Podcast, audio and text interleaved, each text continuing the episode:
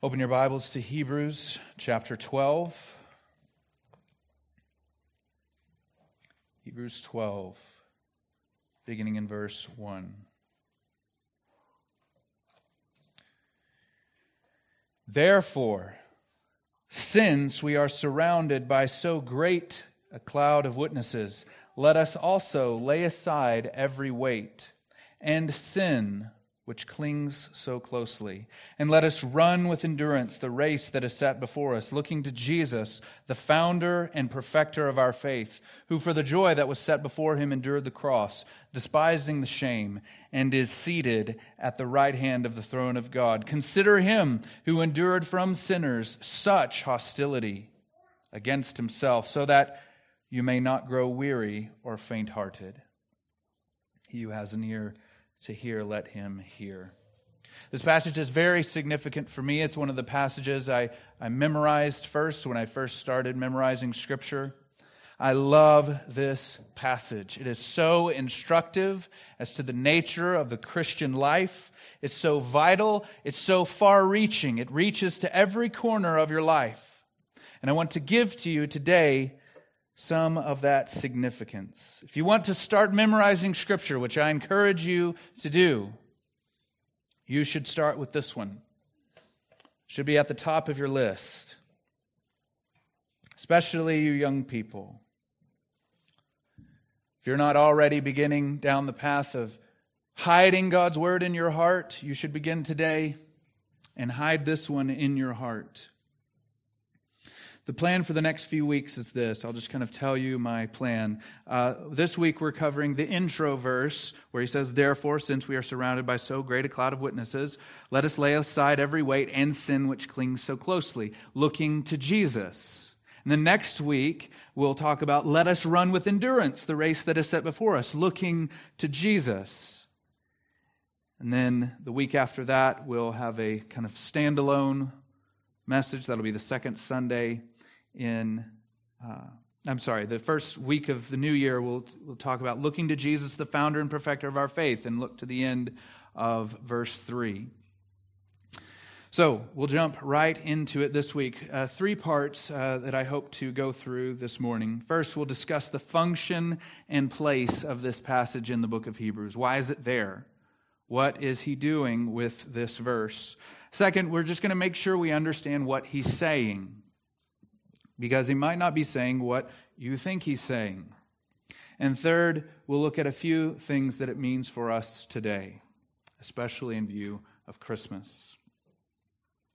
So, as is the case in almost all of the books of the New Testament, there are many therefores, and they begin new sections of thought. But this is not the main or number one therefore in the book of Hebrews. We encounter that in chapter 10, where he says, let us hold fast our confession and our hope without wavering, and let us consider how to stir one another up to love and to good works. And that functions as what I call the Christian triad. And that's not a cool name for a gang, right? That's the name of what we call faith, hope, and love. It's the Christian triad. That's where we encounter it. And the structure of the book of Hebrews is this. We meet faith, hope, and love in chapter 10 near the end. And then chapter 11 discusses faith. And then chapter 12 discusses hope. And chapter 13 discusses love. So the theme of hope does not fully develop in chapter 12 until the middle of the chapter. The first half is about contrasting our faith in our current circumstances. Look at what is happening to the people of God versus what our faith is. We believe these things. We say that these things are what we believe in, that God will eventually do all these things. But look at what's currently happening. And this is, as I just read with verse 3, consider him who endured such hostility from sinners. This is part and parcel with the life of faith, that you believe in God, but yet our circumstances do not line up with the things that we hope would be true. And so in the midst of that discontinuity between our faith and what is currently happening, that is where hope has to reside. That's where it has to arise. Because without hope, our faith hasn't finished. What does faith produce in us in the face of such circumstances? It's hope.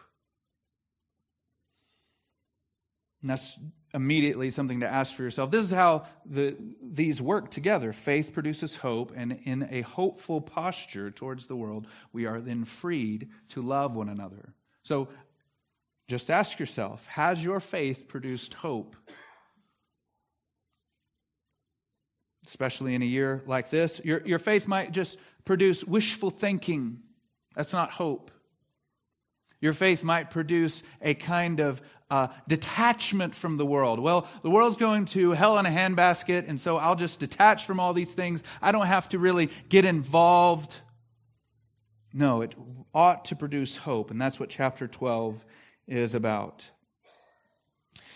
But these first two verses are really about the object of our faith. When we fall in line with the heritage of faith discussed in chapter 11, and as we look to Jesus in faith, then we can hold fast the confession of our hope without wavering, as he said in chapter 10. That's what enables us to have this sure, steadfast anchor of the soul. It's not just faith in general, it is looking to Jesus. Do you need hope? And do you realize that hope is not the same as faith? If I asked each one of you right now to write down how would you define faith and how would you define hope, there may not be much of a difference. Think of it this way.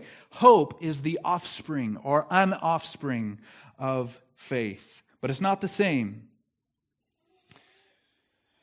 Many of you may have your beliefs in God and the coming of the Lord settled in your mind, but you don't walk around each day living in much hope. It hasn't penetrated deep down to the foundations of your very soul. You believe it, you say, you believe that Jesus will return one day and judge the living and the dead, but if you were to ask an objective observer as to your life, you're not a very hopeful person at all. Your faith hasn't produced hope yet. This message and this text, it's not so much about hope as about how to mature faith into life-sustaining hope. So what is the text actually saying? Let's spend some time digging around in this text and see what it is talking about. So he begins with the word therefore. And as I've said before, just be very afraid whenever a preacher comes to a text that begins with the word therefore, right? Because we have a tendency to just say everything we've already said in previous weeks.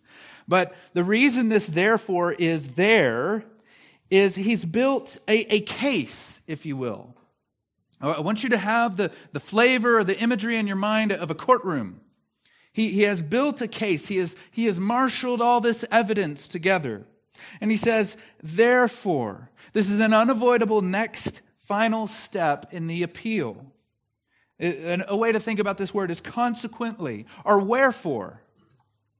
Everything he has said all the way back in chapter 10 leads up to this point. All of that recounting of the history of Israel and all of the acts of faith, those were meant to do something in your heart. It's not just a stroll down memory lane, if you will. Not just reminding you of all those stories you grew up hearing in Sunday school on the flannel graphs. It's meant to do something in your heart. Therefore, it's to create in you a desire to stir your will, to do something, to live a certain way.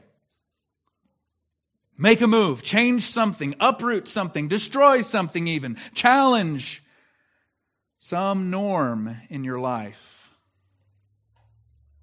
The reason our lives, I think, can be so boringly mundane is that we do not take texts like this very seriously because it'd be too uncomfortable.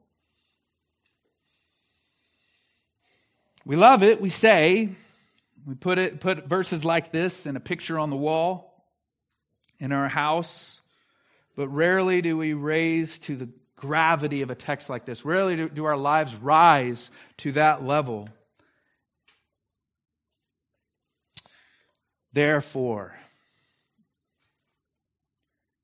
Did any of that move you? All the weeks we spent recounting the history and heritage of faith of the people of God, did that move you? Did it move anything off of center for you? Has the pendulum swung at all in your heart? That's the summons. Look at this heritage. Is this yours? Do you believe in God like they did? What are you going to do about it?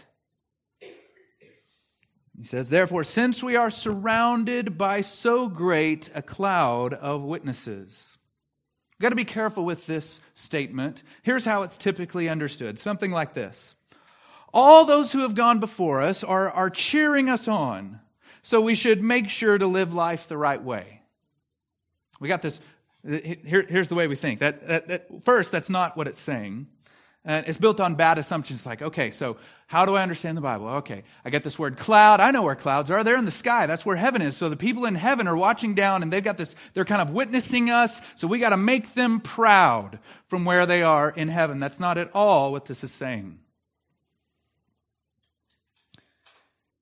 This is this idea that's bad exegesis, to put it mildly. Or as they would say colorfully in some of my classes, that does violence to the text. So what does this mean? What is this statement? Since we are surrounded by so great a cloud of witnesses, what does it mean? Well, let's start the way we always should. What is the meaning of these words? He says, we. In the original text, this is we ourselves. Before we get into the meaning of the other words, let's just remember, the author has given the majority of chapter 11 without mentioning us at all. He finally mentions us again in verse 40, but he's not talking about us very much until now. He reintroduces us, those who trust in Christ, to the discussion. And he says, I'll read it again, and these all, referring to the people and the heritage of faith, though commended through their faith, did not receive what was promised, since God provided something better for us, that apart from us, they should not be made perfect. Therefore, let us. Do you see the point? The point is an appeal. Since they're not going to be made perfect outside of us and what God has for us, then we should do something. We should live in a certain way. We're not just waiting around. We have to run a race, just like them. We ourselves must follow in the examples of those who have endured through faith. It's not a different program. That's the point of chapter 11. It's not like God changed from doing something all through law, and now that Jesus has come, it's through faith. It's always been through faith. So your life should line up to some major degree of those who have all gone before you in faith and lived their lives as if God's really true and He's going to keep His promises. That's the summons. And he uses this word surrounded. So the flavor is we, therefore, since we ourselves are surrounded. The idea is that there are witnesses everywhere. There's no lack. They encircle us. We're crowded in by these witnesses, whoever they are. They're testifying to something. The idea isn't that they're up in heaven in some cloud. The idea is that they're here. They're so present in our lives that we can't escape it. The idea is that they're screaming at us to live our lives as if God is really trustworthy. You can't wake up in the morning as a believer in God and not hear their summons. It echoes from the shores of Galilee throughout all time. To follow Christ, to run your race. They're summoning you right now, today, to do the same thing. They're all around us. But how are they doing this? Are they spiritually around us? The idea is like a... Their words, in a sense, create this thickness. Their lives themselves, the words about their lives, create this context of truth and meaning and a way to live your life that's just all around you. You can't ignore it. It's this massive collection of witnesses, those who testify to the life of faith and the trustworthiness of God. It's more like this, that the author has taken us up a high mountain and we have entered a cloud.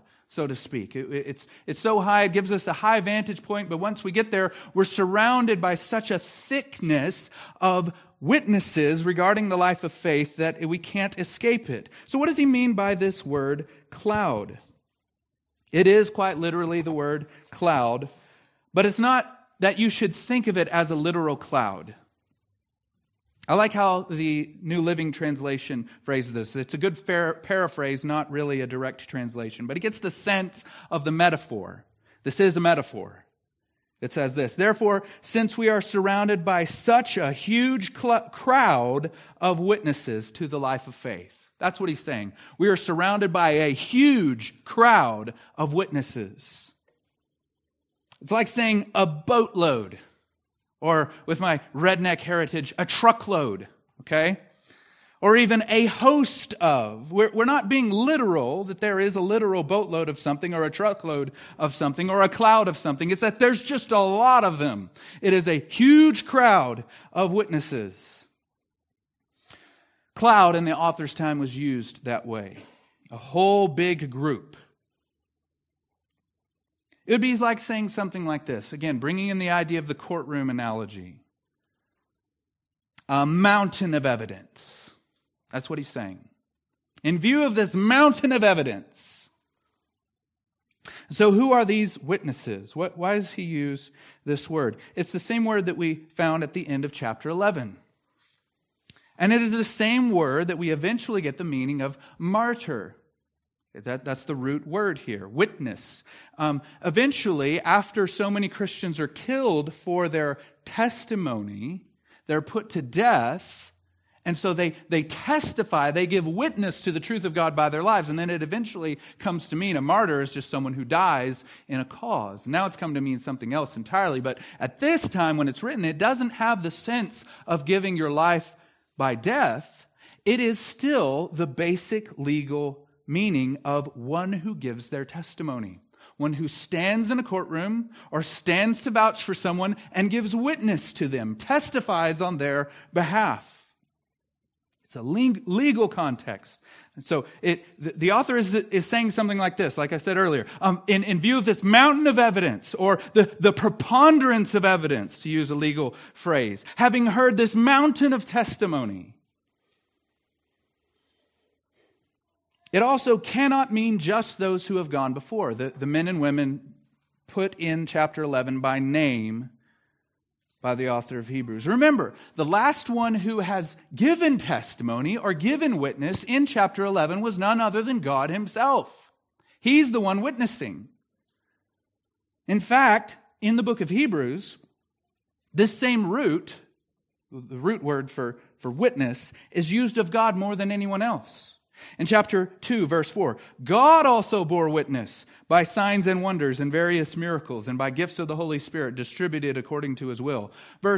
Chapter 7, verse 14, for it is witnessed of him, you are a priest forever after the order of Melchizedek. That's God speaking.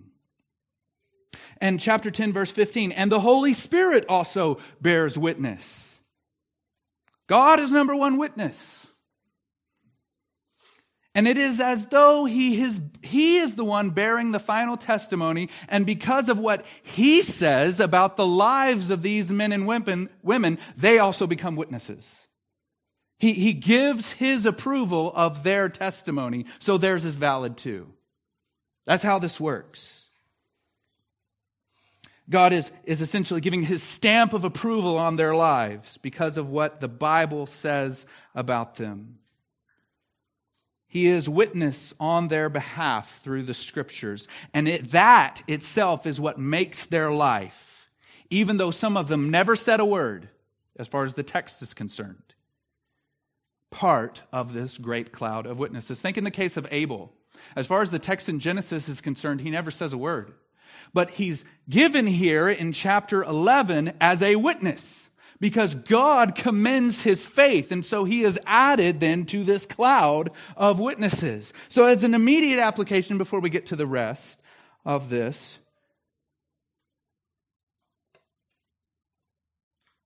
can God give the same stamp of approval on your life? Do you live by faith in the Son of God, the one we celebrate this time of year. We're so happy about his birth. Would God give his stamp of approval to your life? This one trusts me, as we talked about last week. This one lives their life, his life or her life, like my promises are really true. But further, just rest in this. It's only God's opinion of your life that really matters. If he gives his seal of approval to you, as weak and as incomplete your obedience may be, but if you're living in faith, you're striving to obey him through faith, he commends you. And his opinion is all that matters. That's it. Do you feel that you have to speak up for yourself? Defend your reputation, be respected by a lot of people? Fear of man can be very dominating. And it's very respectable, especially if your paycheck is connected to it. But God's opinion is all that matters. And the only way he gives you commendation is through faith in his Son. So what is God, through the author of Hebrews, exhorting us to do through this passage? This is the basis. In view of this preponderance of evidence, in view of all of this testimony, what are we to do? God himself is the final and chief witness. What kinds of things ought we to do? Should we just have faith? Just believe? No, he shows us what faith really looks like. And he says, let us also lay aside every weight and the sin that clings so closely. And let us run with endurance the race that is set before us, looking to Jesus. This is an amazing passage. I hope you can sense and feel how all-encompassing it is, and how it works its way into every day, every decision you make. This week we'll focus on the exhortation. There's just too much to cover in 1 week, and I'm not going to try. So we won't be here till 1:30. We're just going to look at what he tells us to do to get ready to run as we look to Jesus.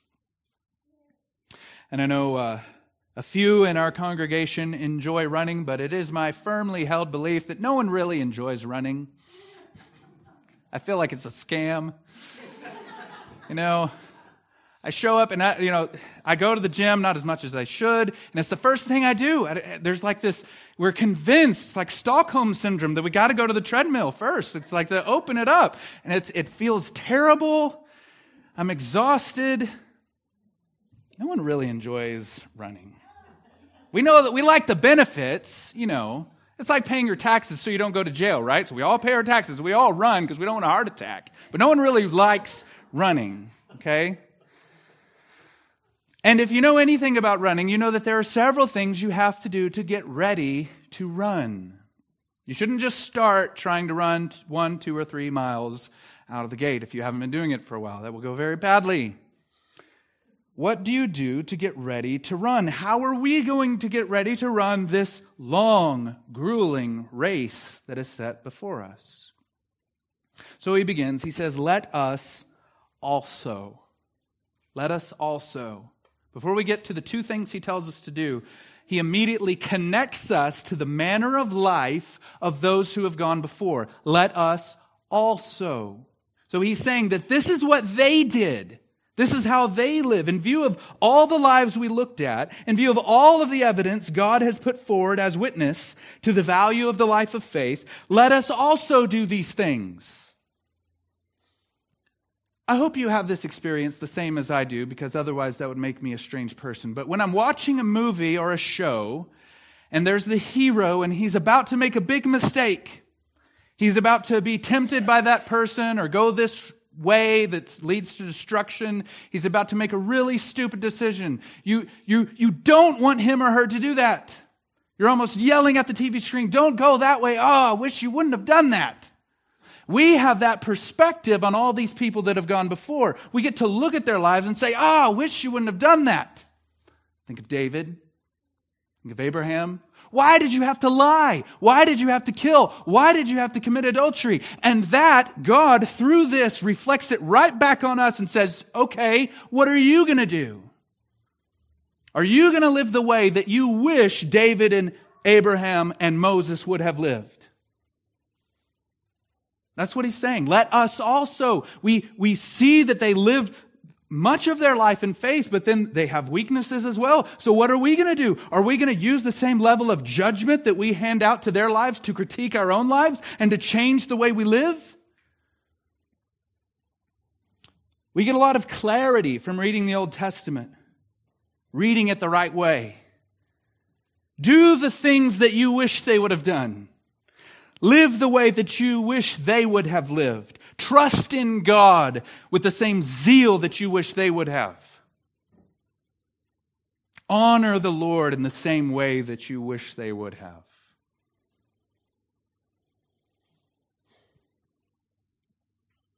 Some of you might feel strange at this point in the sermon and say, this really isn't a Christmas sermon so much. We haven't heard anything about the baby, the manger, the inn, the angels, the shepherds. But here's the point. Let us also, this statement, makes Christmas mean something.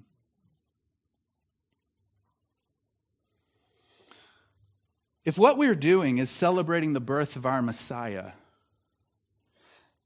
then everyone celebrating it who has no interest in running the race of faith, living the life of faith, is dishonoring Christmas. It'd be like celebrating Thanksgiving as a grumpy, ungrateful miser. It's a contradiction. Or celebrating Independence Day while hating America. It makes no sense. Celebrating Christ's birth and having no desire to set aside the weight that makes it difficult for you to run or the sin that entangles you will only increase your condemnation. But it sells. Christmas sells. I have the same issues with Easter. People celebrating Easter that have no interest in the living Christ just rubs me the wrong way. I'm sorry. No, brothers and sisters, celebrating the birth of Christ ought to be, must be, a commitment to follow Him at all costs, or you're doing it wrong. You may have the best presents, the best parties, the best trees, the best lights and decorations and songs, but the one who was born on this day, if you're not setting aside the weight and the sin that encumbers you to run the race towards Him, is not pleased. How odd would it feel to you if people celebrated your birthday wishing or believing that you didn't exist? As God says in many of the prophets, I'm just sick of your celebrations and your feasts and your sacrifices. Instead, let there be a flood of justice, an endless procession of righteous living. But I don't want to leave you there at this low point on the Sunday before Christmas, no less. What are we to do? And that's what all gospel preaching should do. In following in the example of Peter and John the Baptist, every gospel message, regardless of what time of the year it is, should bring you to the point of asking, what are we to do? Let us also lay aside every weight and sin which clings so closely. Notice, look very closely at the text. Let us lay aside every weight and sin, which clings so closely. This is how we get ready to run. And it's so simple. Get rid of the things that make it difficult to run. Whatever makes it difficult to run. Sin, the second thing mentioned, that should be obvious to us. That it would make sense that sin would make it difficult for me to run the race that God has set before me. And we'll talk about the nature of this race next week. What is the race? And how, once we get ready to run, how are we to do it? That's next week. But let's ask this. It's not just sin It's weights. The application and question is this: what in your life makes it difficult or does not really help at all in your pursuit of Christ? It may not be something where you can go chapter and verse, oh, I see it's a sin here. But it gets in your way nonetheless. Some of you may have a great number of things in your life that are not at all bad in and of themselves. They may even be good objectively, but for you, they get in the way of you running this race with endurance, running the race after Christ. They impede your progress of living the life of faith in Him. What are your weights? The longest race I ever ran was a 5K. And I came in second for my age group, which isn't saying much because there weren't many in my age group. But I can imagine that I would have done far worse if I had been trying to carry around a 45-pound dumbbell around the track, or there's actually streets marked off. Can you just imagine how ridiculous that would look, carrying around this 45-pound dumbbell along the streets with everybody else? I might not have been able to finish at all. In this analogy of a race, sin, laying aside sin, is stop running off the track, or stop cheating, or stop running the opposite direction. Laying aside these weights that get in the way is put down the dumbbell.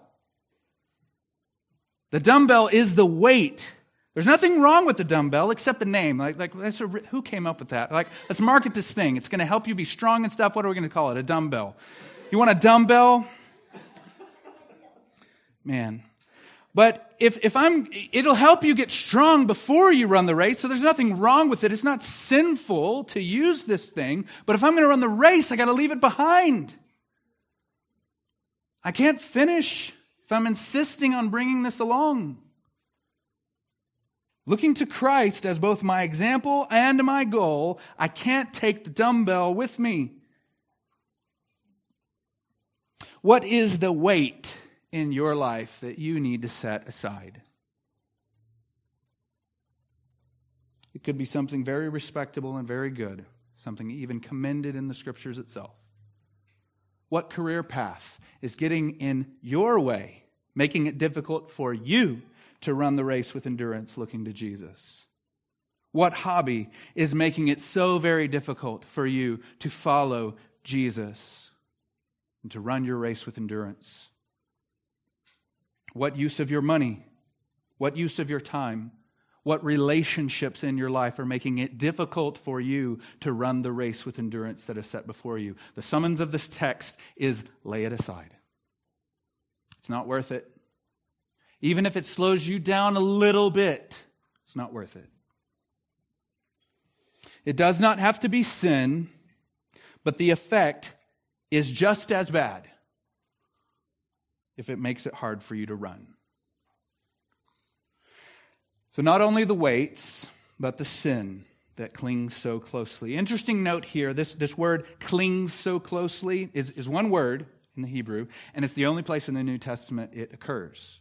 And the idea is people or things crowding around you, making it impossible for you to get in stride. Maybe it's referring to a tactic for other people who are on your running team, making it hard for your number one opponent to get into his stride, crowding him, making it where he trips over their legs maybe so you can go off and run. So the idea is that sin does that to us. It's not something we're trying to carry around that we call good. We're inviting these people to come near to us, crowding us so much that we can't even get into stride. That's the effect of sin. Some of you may have never known the freedom and joy of coming into full stride in your pursuit of Christ because you will not be rid of sin. And I'm not saying that you can be perfect in this life. We all stumble in many ways on this race. But some of you are just letting it. And I can't see your heart, so I don't know who it is, but some of you may be just letting it just cling so closely and prevent you, and you're basically just inching along. Be done with them today. And how do we do this? How do we get rid of these weights? How do we get rid of these sins that cling so closely? We look to Jesus. This is a participle. This is the way it works in the sentence, that all of the summons kind of lead to this statement, looking to Jesus. This is how we do this. It's not just something that we reflexively look in on ourselves and critique our own hearts. We look to Christ, and as we look to Him, it becomes easier and easier to remove the weights and be done with the sin. And so there's so much to talk about here with Him being the author and perfecter of our faith. We'll get to that in future weeks. But today, let's just talk about Him being the motivation for putting off the sin and the weight. All that I've just explained about being done with the weights or done with the sin may feel very heavy to you.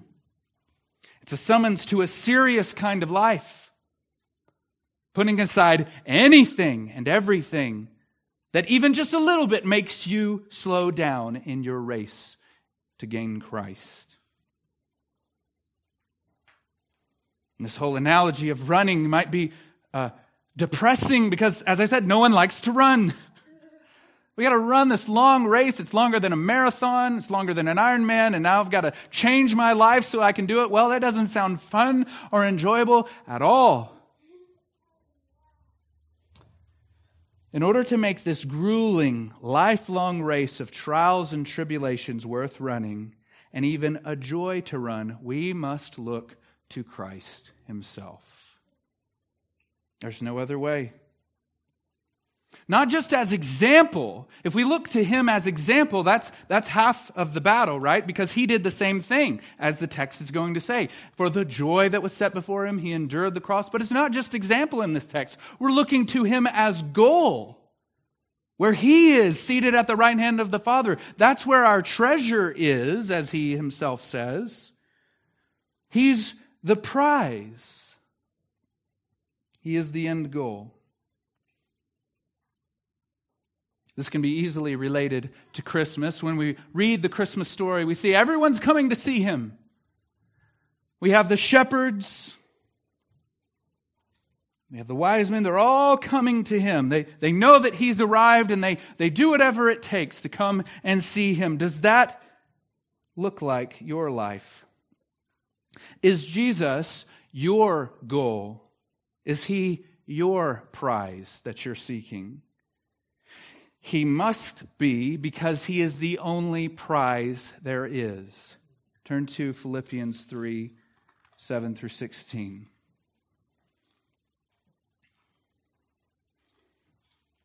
Paul lived his life as a man of faith, believing that it was worth giving up anything, setting aside any weight, even if it was a good thing, to make it easier for him to run this race.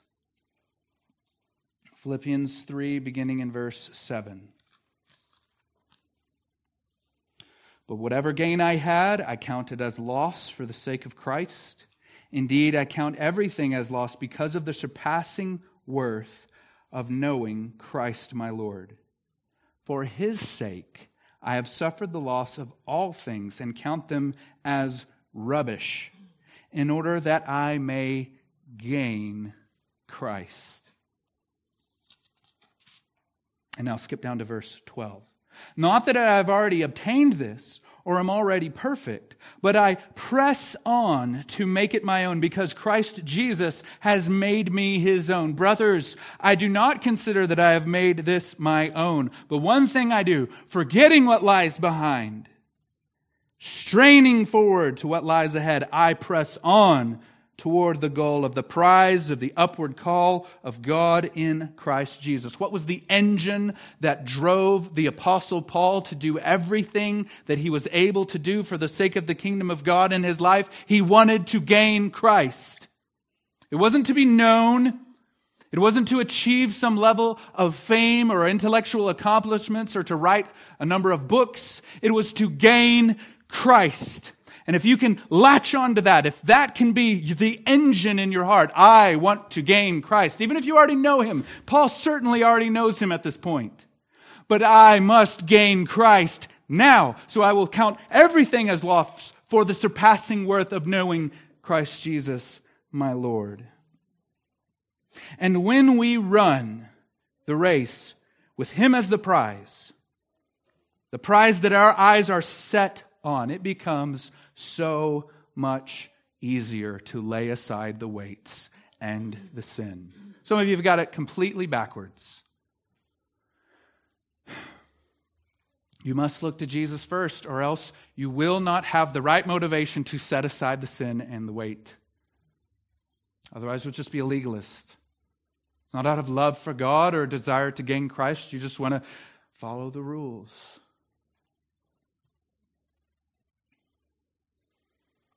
It's like Mary and Martha.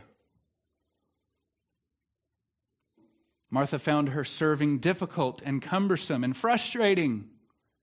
But Mary sat at the feet of Jesus, wanting to gain Christ, and that wasn't taken away from her. Which of those sisters does your life resemble more? Does your life resemble that of Paul? I have counted everything as loss for the sake of gaining Christ. Just a few points of application and we'll be done. Christmas, therefore, is a summons to run. Even as the shepherds did on the night that Christ was born. So regardless if your race is short, like it was for the shepherds, they were able to get there on the very night He was born, or if it was a long race, like the Magi from the East, who took several years to get there after they saw the star. Short or long, run. Make preparations. Saddle up for the long haul. Gear up for the sprint, maybe. But get going. Run. What are you running for? The reality is that all of us are running after something. Even though no one loves running, like we're all living our lives in a way to gain something. The question isn't if you're chasing, it is what you are chasing.